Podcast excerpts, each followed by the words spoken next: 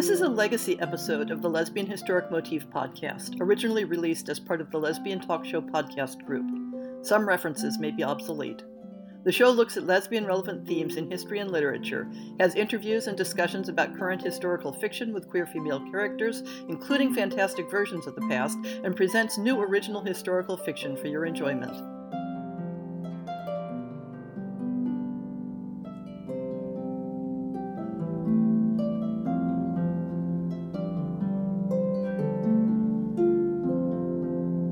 For the first episode of our twenty nineteen fiction series, we have two flash fiction pieces by the same author.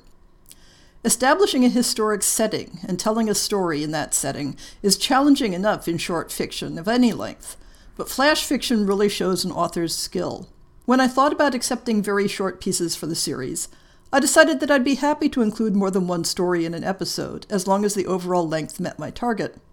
This year, I bought two excellent flash pieces in rarely seen settings, both by the same author. This recording is released under a Creative Commons Attribution, Non-Commercial, No Derivatives four point oh International Public License. You may share it in the full original form, but you may not sell it, you may not transcribe it, and you may not adapt it. Ursula Whitcher is a mathematician, editor, and poet. Her work has appeared in venues including the Cascadia Subduction Zone, Voice Catcher, the Journal of Humanistic Mathematics, and Goblin Fruit. That sort of combination of fields isn't at all unusual among the people I know. The most recent times we've met in person have either been when she's in town for a math conference or when we're both at the same science fiction convention. But we first met through the Society for Creative Anachronism, doing medieval research and recreation. Ursula can be found online at yarn theory dot net and on Twitter at superyarn. I sense a theme here. I'm delighted to present her fiction on the Lesbian Historic Motif podcast. Our narrator for both stories is Jasmine Arch, who lives in a quiet corner of Belgium with four dogs, three horses, and a husband who knows better than to disturb her when she's writing. Jasmine is a writer, poet, artist, and narrator. She works in healthcare and finds her creative outlets essential to recharge from facing trauma and disease on a daily basis. Her work has appeared in Illumin Magazine, and she can be found online at jasmine arch dot com or on Twitter as at j arch.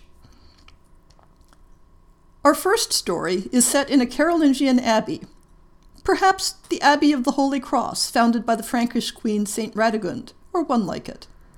In the Lesbian Historic Motif Project blog, I've covered two articles that talk about homoerotic imagery in texts from the abbey founded by Saint Radegund.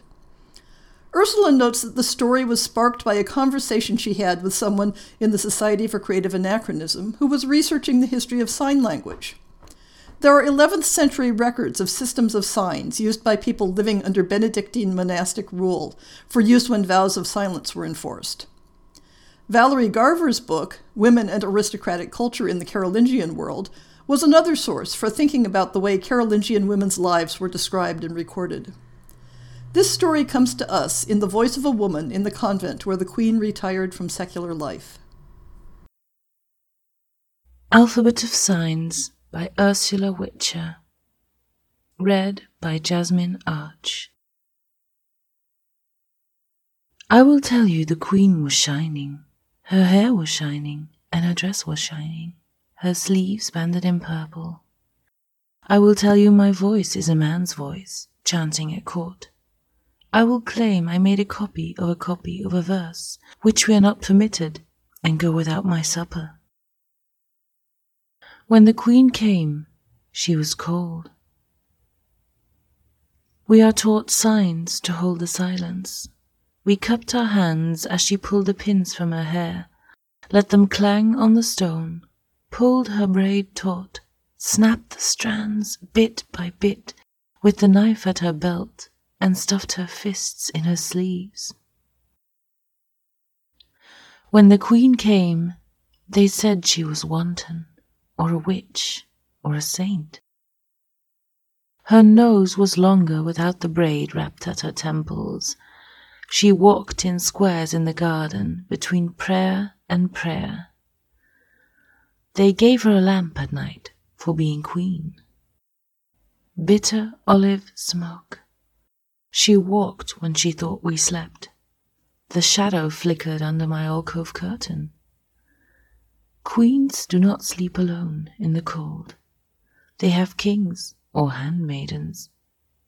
If she was wanton, the handmaidens, shining, standing in rows, they knew it and were silent. I learned signs to hold in silence. I held her, traced her crooked nose and her smooth brow, and burned like a fiend or a saint.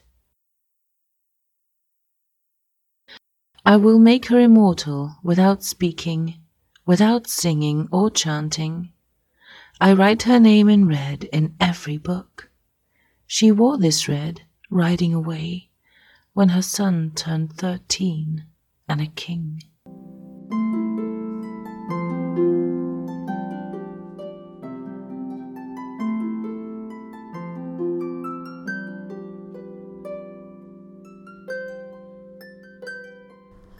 Our second story takes us to the other side of the world. Ursula says, I wrote Jade Generals as a present for a friend who asked for secret identities in Heian Japan. The story references Torikaebaya Monogatari, translated into English as The Changelings, a twelfth century work of fiction about two siblings who swap gender roles, have various adventures in the emperor's court, and then swap back again. The plot of Torikaebaya Monogatari involves a very naive bride. I knew I wanted to tell a story where the bride has her own agenda. When I realized that Heian weddings involved three ritual visits rather than a single wedding ceremony, that gave me the story's structure. Stories about gender disguise and same-sex marriage occur across many historic cultures, side by side with similar stories that have more the shape of transgender identity. I like versions like this one, where both parties have the same understanding of the relationship, and the attraction is not rooted in the illusion, where the secret to be revealed is not about gender identity, but about the deep roots of their desire. Jade Generals by Ursula Whitcher, read by Jasmine Arch. On the first night, the counselor of the second rank brings Shizuko sake in a greenish-brown stoneware jar and picks a fight about the strategy of shogi. They're up till nearly dawn, arguing and laughing. At one point, they try to estimate how many incense chariots an army actually needs. Later that morning, the counselor sends Shizuko a poem about falling maple leaves and the inevitability of desire.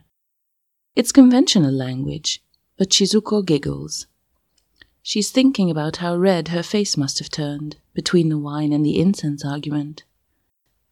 She returns a poem about gold and jade generals by the same messenger.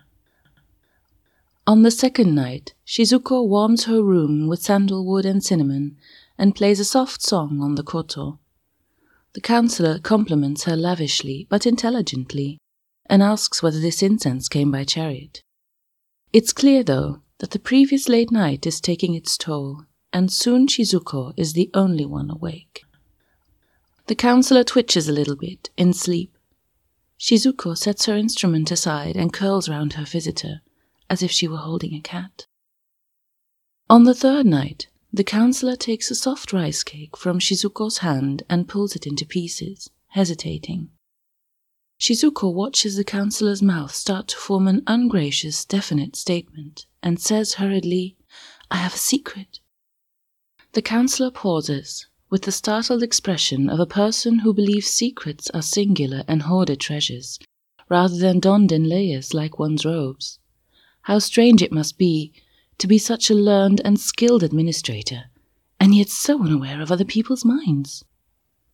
You found out everything about my uncle, Shizuko notes. His illustrious position and his prospects. You never asked about my parents. I understood that they were dead, the counselor asks. My mother's husband is dead. My father, that most honoured prince, is very much alive, though not so lively a courtier as he was in his younger days.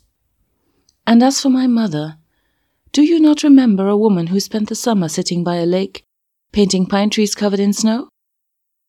The counselor holds out a piece of the rice cake, giving it back to Shizuko. The cake is rather squashed, but Shizuko eats it anyway. There had been a small girl by the lake, of course, who wanted to catch a fish, and a rather larger one who succeeded. I have always admired you, Chiyo. The counsellor gulps her own bit of rice cake now, like a carp grabbing a fly, or a person marrying into the imperial family. Shizuko reaches out and hugs her, properly this time. Chiyo's muscles start out taut, but she relaxes, suddenly, and lays her cheek against Shizuko's hair. Shizuko has taken Jade General for her very own. Unlike in shogi, this puts them on the same side.